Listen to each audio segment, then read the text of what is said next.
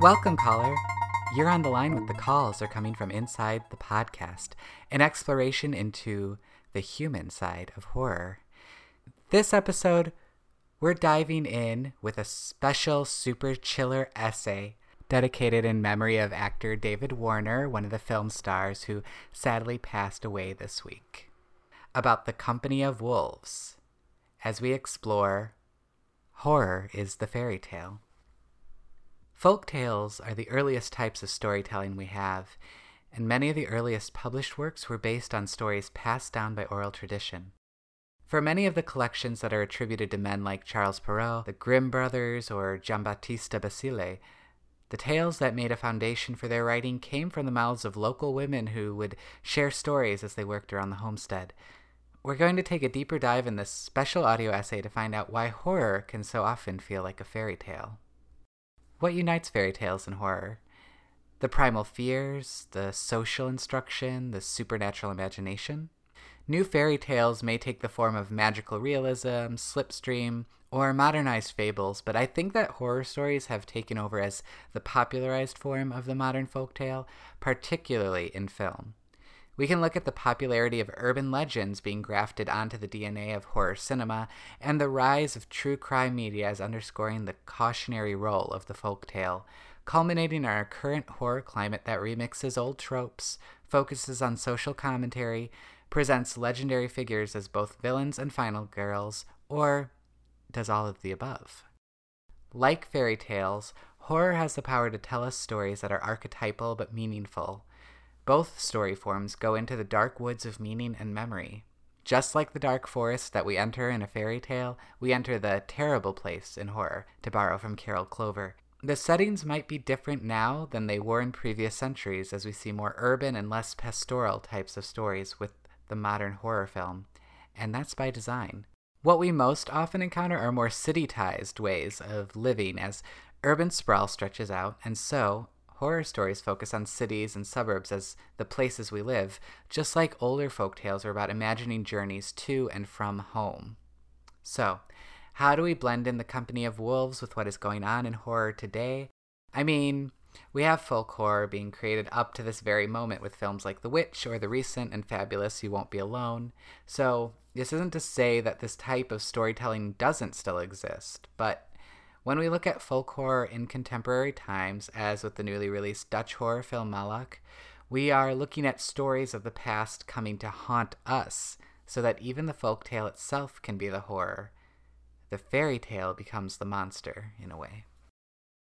The Company of Wolves is a 1984 film directed by Irish filmmaker Neil Jordan, who would go on to direct Interview with the Vampire a decade later. It was adapted by Jordan and author Angela Carter from her 1979 story collection, The Bloody Chamber, which applies a feminist lens to classic fairy tale tropes. The movie stars 12 year old Sarah Patterson in her film debut as Rosaleen, and the always incredible Angela Lansbury in full grandma drag as a version of Red Riding Hood and her grandmother, respectively. Although Jordan himself has said he doesn't consider this a horror movie, it is a werewolf story that uses nightmare imagery and other horror tropes to relay its narrative. And the topic of our essay today is how horror is the modern form of fairy tales, so we may have to politely disagree with Jordan's assessment. The distinction between fairy tale and horror is an important one to make, but if we think about why horror matters, we have to connect back to the storytelling tradition that birthed both. Horror is not something that comes out of a sick vacuum, but is a necessary function of society.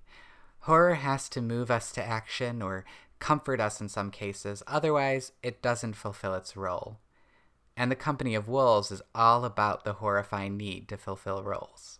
The Company of Wolves came out at an interesting time for horror with the wave of teen slashers hitting their crest, and particularly for a movie from the UK, the rise of the video nasties era. Critic Mark Kermode describes the movie as a mix of art house and exploitation film, and that blend of high and low art styles matches perfectly the blend of classic and contemporary storytelling that unites the folk tale and the horror story. As Keith Hopper notes in the article Hairy on the Inside, from the European perspective, fantasy is less a form of escapism and more a stylized representation of unconscious desire. Though it isn't always fantastical, the horror genre does follow this thread of unconscious desires, or unspoken fears, that allow us to process and understand the horrors of our own world. The movie starts with a young girl in her locked room, asleep and dreaming, while her older sister berates her from the other side of the door. We go into Rosaleen's dream to see her sister, Alice, be killed by a pack of wolves, kicking off the underlying fears of the movie. Alice has strayed from the path, and Rosaleen's grandmother tries to reinforce Rosaleen's good behavior through stories and aphorisms so that she doesn't fall prey to the wolves as well. But Rosaleen is a fearless character, and she continuously questions why the adults in her life are asking her to behave in a certain way, even with these disagreements, the connection between Rosaleen and her grandmother is very strong, reflecting the dynamic from the original tale. The movie packs stories within stories into its structure, with grandmother telling a tale of a woman who unknowingly marries a werewolf in a transformation that's more Hellraiser than Howling, and later a story about a young boy in the woods who gets some chest hair growing ointment from Terence Stamp. The storytelling of grandmothers inspires a story that Rosaleen tells her own mother about a woman who was wronged, crashing the wedding feast of the aristocrat who betrayed her, and turning the man and all of his guests into dogs.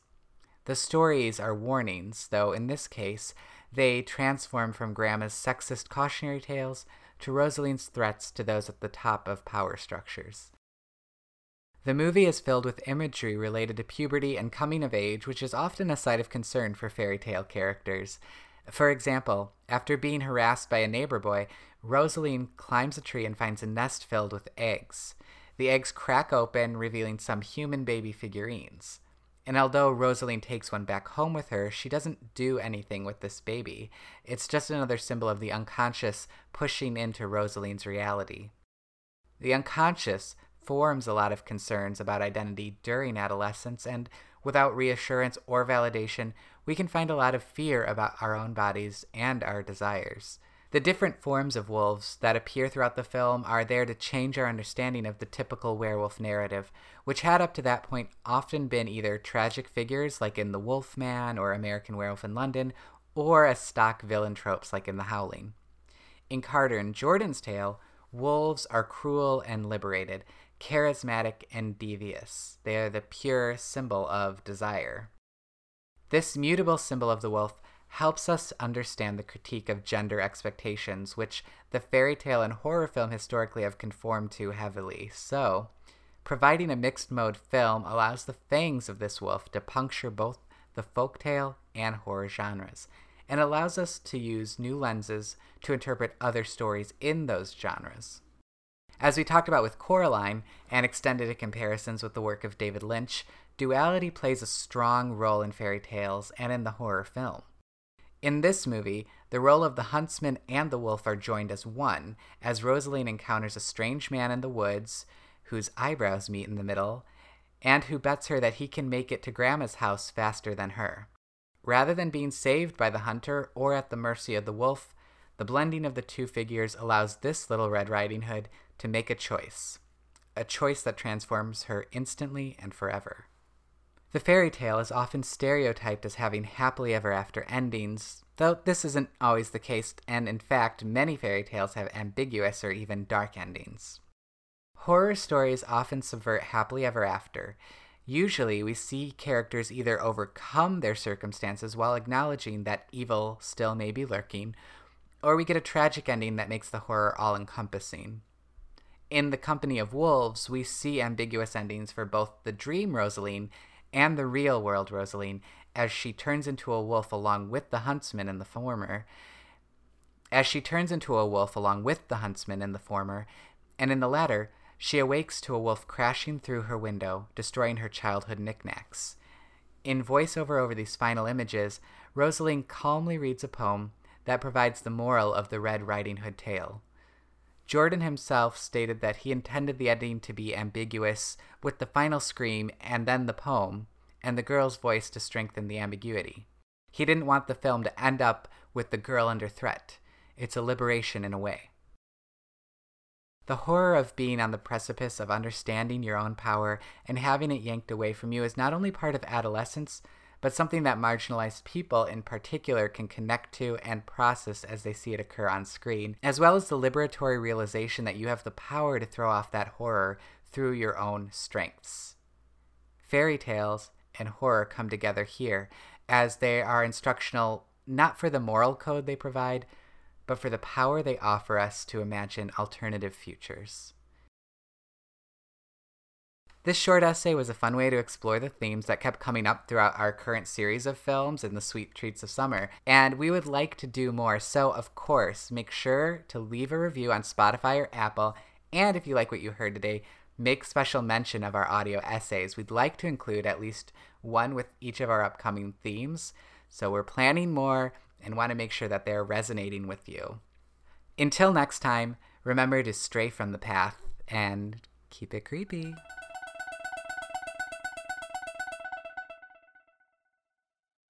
Worst kind of wolves are hairy on the inside. And when they bite you, they drag you with them to hell.